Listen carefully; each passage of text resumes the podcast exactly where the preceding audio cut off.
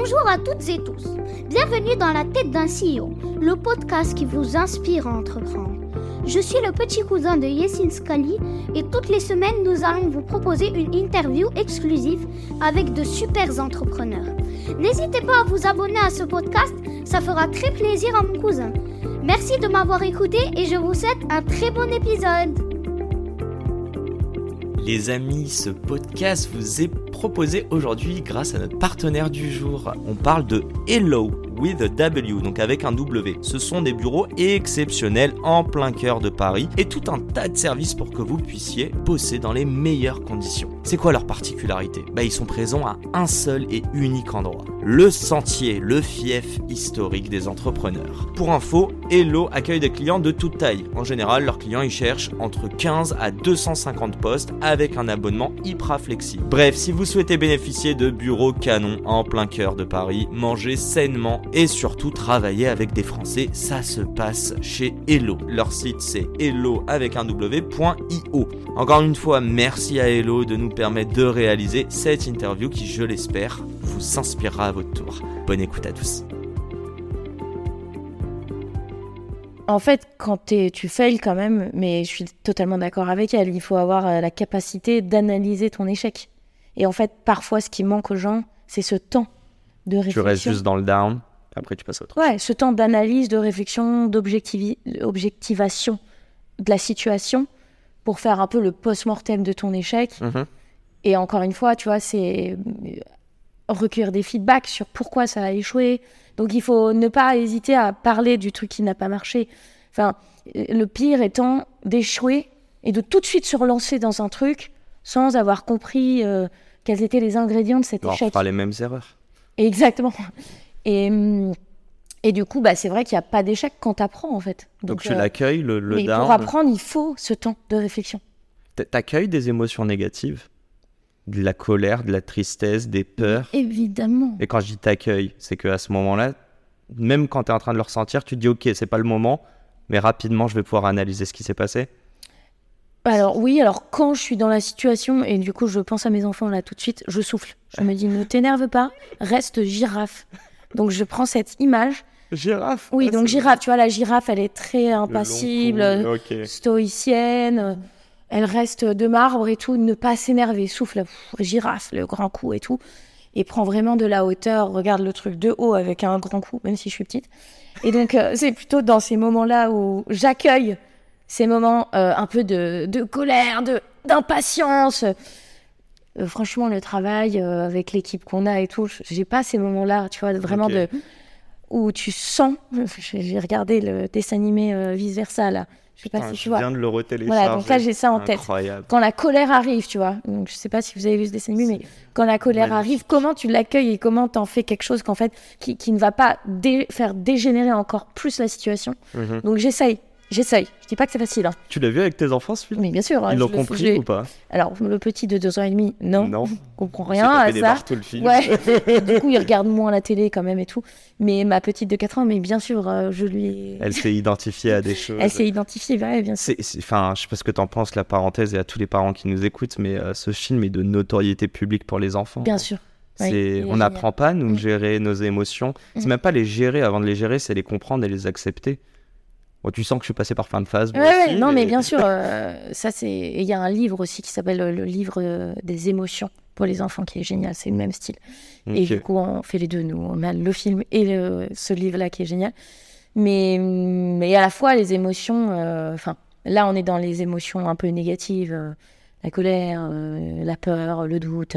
Mais ces émotions aussi très négatives, c'est parfois le plus grand moteur des gens. Pour te faire tenir quand ça va pas. Et c'est souvent là qu'il y a un déclic après. C'est souvent là qu'il y a un trauma dans l'enfance, tu vois. C'est toujours dans l'enfance, en fait. Tu me voles mes questions, là, déjà. Ouais, pardon. Aïe. Désolée. En plus, je la laisse pour la fin. Ok. On va parler de tout ça. Je veux juste revenir à un truc business. Non, j'ai quand même une question qui est bizarre à te poser. Est-ce que tu as culpabilisé lorsque Alex a pris du temps pour toi, pour t'aider à rebondir ? Et quand je dis culpabiliser, est-ce que tu as été capable de lui rendre ? C'est une super question. Jamais j'ai culpabilisé. Absolument pas, parce que c'est mon mari Et puis, quand même, tout ce que je fais pour lui, je veux dire, il est gagnant. Hein, déjà 2 enfants, attends, c'est ça pas va, mal. Toi. Alors, reste loin de moi l'idée de culpabiliser quand il m'aide, parce que je l'aide sur plein de trucs. Mais tu t'es posé la question, et j'essaie de lui rendre. En fait, oui. De temps en temps, je me dis, parce que c'est vrai que parfois, Nabla, moi, on a levé, enfin, tu vois, l'IA, la santé, et j'essaye de rester très froide là-dessus. Et lui, il a un modèle bootstrap. Donc, ça fait 10 ans qu'il a sa boîte. Enfin, la boîte est exceptionnelle, ça crache. Enfin, vraiment, un modèle magique. Et en fait, je suis très admirative des entrepreneurs qui bootstrap et qui ont cette immense liberté aussi avec moins d'équipe. Enfin, c'est plus dur que ce que tu fais, tu penses ? C'est très différent. C'est pas plus dur parce que des deux côtés, en fait, le challenge est différent en fait, des deux côtés. Mais il y a un gros challenge respectif sur ces deux types de mindset en fait, entrepreneurial. Mais je lui dis souvent maintenant, je suis très admirative, maintenant que je connais aussi l'autre modèle à un niveau, tu vois, avec des grosses levées, machin, je suis très admirative de ces entrepreneurs qui vont, tu vois, construire brique par brique avec une attention extrême à tout, leur petit bout de chemin et leur petite entreprise pour que ça perdure longtemps.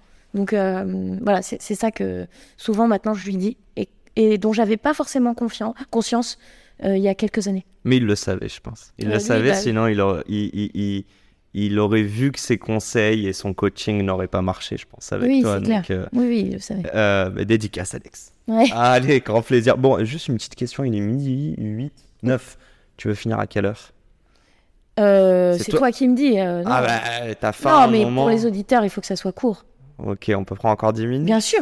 Okay. J'ai juste envie de te parler très rapidement de la vision au tout départ, le Zero to One.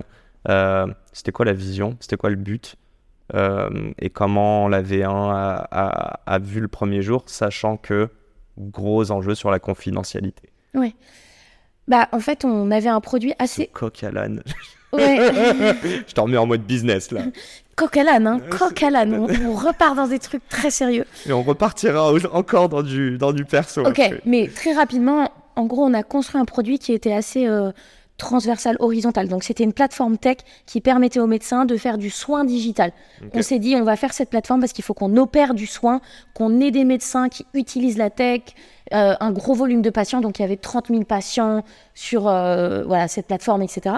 Et donc, en fait, on a décidé de ne faire que Nabla Copilot, le produit dont j'ai parlé au début, suite au feedback des professionnels de santé qui nous disaient « En fait, c'est bien votre plateforme, mais j'ai déjà un module de calendrier, de téléconsulte. En revanche, ça me sauverait la vie et je ne veux que ça. » Et donc, en gros, pour répondre à ta question de manière un peu plus générale, je l'ai un petit peu dit en pointillé, mais c'est en construisant un produit, un MVP, qui était certes un peu généraliste, dans la santé quand même, sur du soin digital, mais donc en construisant cette plateforme et en interviewant nos users, qui étaient les professionnels de santé, qu'on a compris qu'un module de cette plateforme allait trouver un go-to-market certain et beaucoup plus rapide, etc.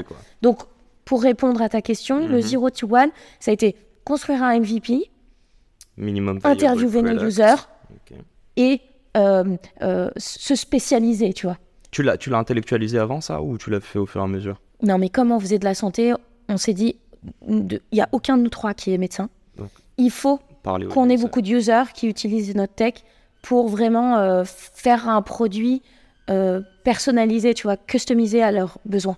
Donc, on l'a intégré by design dès le début parce qu'on avait cette faiblesse-là de ne pas avoir de médecin dans la... Mais qui est encore mieux, parce que tu as construit un produit avec et pour vos utilisateurs. Et puis, on n'était pas biaisé par un médecin qui aurait pu être un cardiologue ou un gynéco et qui n'aurait pas eu une vision très globale du métier de professionnel de santé. Aujourd'hui, il y a des infirmières qui utilisent notre produit, tu vois. Donc aussi, on peut le voir, comme tu dis, d'une autre façon que... C'est tout type de médecin, d'ailleurs, j'ai oublié de te demander. Tout type de médecin. On adresse toutes les spécialités.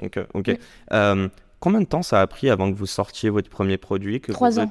Enfin, celui-là, ça a pris 3 ans. En fait, GPT-3, on a écrit un blog post en 2020. Enfin, GPT 3.5 c'était il y a un peu plus d'un an que le truc a été hyper hype et tout. Enfin, nous, ça fait juste 3 ans même et demi maintenant qu'on travaille sur ces technos et tout, donc... Ah, mais OpenAI, c'est 2015, il me semble. Ouais, bah, donc on avait tout l'accès. C'était un centre de recherche à but non lucratif.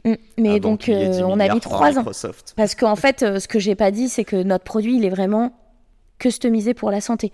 Quand tu dis Disney, c'est un essoufflement en médecine. Un modèle généraliste, un produit généraliste va écrire Disney, le Disney Vice Versa, tu vois, ou la Reine des Neiges. Disney, c'est pas ça en médecine. Si j'écris ça, obligé d'être nourri par du jargon. Voilà. Si le médecin voit que j'écris Disney comme le Disney ou Walt Disney, il va se dire qu'est-ce que c'est que ce produit pourri, et il va plus jamais revenir. Donc en fait, le fine-tuning de nos modèles pour qu'on soit crédible aux yeux des médecins, ça a été très long. Il a fallu annoter les datas, avoir beaucoup de datasets, etc. Donc voilà, ça a été long. Ouais, ma question était aussi pour les entrepreneurs qui nous écoutent où en fait, quand tu as une boîte, tu dois adresser un problème spécifique. Après, tu peux faire une ribambelle de services pour avoir un one-stop shop. Mais l'idée du MVP, Minimum Viable Product, c'est de se dire que tu développes la feature la plus primaire possible et il faut que ça réponde à ce besoin-là. Et à partir de ce moment-là, c'est là où tu te dis que tu vas pouvoir... t'avais déjà levé ou pas ? On avait levé, on a levé 2 millions, 15 millions et là 24 et on relève. Les 15, c'était post-MVP ? On avait déjà... on était en fait, c'est valider ta value prop. Ok. Bon, allez, on avance, on retourne dans un autre truc. Si je te dis, si t'es pas jolie, sois poli. Ouais, donc ça, c'est ce qu'on... Je me permettrai pas de te le dire, mais c'est une quote que j'ai de notre call de préparation, pardon. De pré-qualif. J'étais là en mode... Attention. Non, je rassure, je crois qu'il y a un seul podcast que je n'ai pas fait suite à un premier call avec quelqu'un. Donc voilà. Non, l'idée, c'est de se mettre à l'aise et de te préparer le podcast, te présenter le podcast. Mais explique-moi qui t'a dit ça et j'allais dire qu'est-ce que ça veut dire, mais je crois que tu m'as dit que tu sais toujours pas ce que ça veut dire. Ouais, non, mais donc c'est mon père qui me disait souvent. Donc je suis la 4e d'une grande fratrie. Donc on est 4 enfants et la petite dernière. Et donc en fait. 3 mecs avant ou... Non, donc 2 sœurs et un garçon. Ok. Donc on est 4. 3 filles. 3 filles, excusez-moi. Oui. Et donc mon père souvent me disait, en gros ça voulait dire tais-toi quoi. S'il te plaît, tais-toi, quoi. Donc, c'était des grandes tablées à Noël, aux fêtes et tout. Et on me disait souvent, on dessine, si t'es pas jolie, sois polie. Et je ne comprenais pas pourquoi on me disait ça sur un ton pas très sympa. Donc, ça voulait dire, déjà, t'es pas jolie. Et en plus, sois polie. Et sois polie, ça voulait dire, s'il te plaît, en fait... Ferme ta gueule. En fait, voilà, s'il te plaît, non. N'interviens pas, c'est un sujet de grand... Et c'est vrai que... Récemment, j'essaye d'équilibrer un peu, tu vois, on parlait de santé mentale. J'ai vu une de mes très bonnes amies et qui m'a dit, je vais t'aider à souffler, à prendre du temps pour toi. Et aussi, on va faire un dessin de quand t'étais petite. Et j'ai fait un dessin de quand j'étais petite. Et en fait, donc après un peu sa séance, un peu de sophro, tu vois. Et j'ai pas dessiné de bouche. Et elle me dit, mais tu te rends compte que ton dessin, et j'ai pas du tout fait exprès. Il n'y a pas de bouche. Et c'est vrai que je pense que le driver un peu de mon enfance, c'est qu'on m'a souvent dit tu peux aller au bout de la table, ne parle pas, toi tu suis, on me paumait, tu vois, quand on faisait des... Pas écouté, pas considéré. Ouais, ça, et du coup, je me suis forgé un peu une personnalité en me disant au fur et à mesure que je vais grandir, si, je vais avoir ma place à la table et je vais pouvoir dire des choses intelligentes, etc. Et je pense que les plus grands drivers des gens, souvent, ça vient un peu... C'est pas un grand trauma, soyons honnêtes, tout va bien. J'ai pas eu une enfance malheureuse, loin de là. J'étais très privilégiée, mais c'est vrai que depuis toujours, en fait, il a fallu que je suive, et au ski, les premiers, mes parents étaient profs, et donc j'ai 12 ans de différence avec ma grande sœur. Il fallait que je suive des profs de ski, et j'avais 4 ans, tu vois, 4-5 ans. Donc, et j'avais... qui vente, qui neige, il fallait aller vite, etc. Et tu vois, c'est des petites choses, mais où on m'a toujours dit, en fait, il faut que ça suive, quoi, Delphine. Et puis surtout, tu te plains pas. Et le ski, c'est un peu un sport quand même difficile, quoi. Les meilleurs skieurs, c'est ceux qui savent skier quand il fait très, très mauvais. C'est toujours ce qu'on m'a dit petite. Donc, il faut s'entraîner quand il fait très, très mauvais. T'as les mains gelées, t'es trempé, c'est pas sympa, tu vois. Et il faut se lever tôt, tu vois rien, c'est brouillard, etc. Et je pense que c'est... ce décryptage-là psychologique des gens, parfois qui explique les drivers les plus puissants. J'ai 1000 exemples historiques, tu vois. Michelle Obama, que je trouve exceptionnelle, elle vient de Chicago, des quartiers sud. Son père avait la sclérose en plaques, était dans les usines, tu vois, de Chicago. Ray Charles, bah, il était aveugle, c'est quand même le plus grand chanteur qui ait jamais. Enfin, tu vois, je suis une fan absolue de Ray Charles. T'as vu le film ? Oh, bien sûr, j'ai vu le film. Enfin, incroyable. Il y a Aretha Franklin, c'est pareil, tu vois. Elle s'est fait violer, sa mère est morte, elle avait même pas 10 ans. Et tous ces gens, quand même, et là, bon, je suis pas sur le même terrain, mais Beethoven, son père était alcoolique. Enfin, tous, en fait, tous les génies, si tu cherches, Schumacher, tout petit milieu. Tu vois, dans le sport, c'est pareil. Les drivers les plus puissants, c'est des gens, quand même, qui ont en eux des petites fêlures, plus ou moins grandes parfois. Hein, bien sûr. Et qui, quand c'est difficile, ont besoin de prouver que, en fait, non, ils vont y arriver, tu vois. Et c'est la fin de cet épisode. Si cet épisode vous a plu, n'hésitez pas à nous soutenir en nous mettant 5 étoiles sur les plateformes, en vous abonnant évidemment et en nous laissant des commentaires. Hâte de vous retrouver la semaine prochaine. Ciao!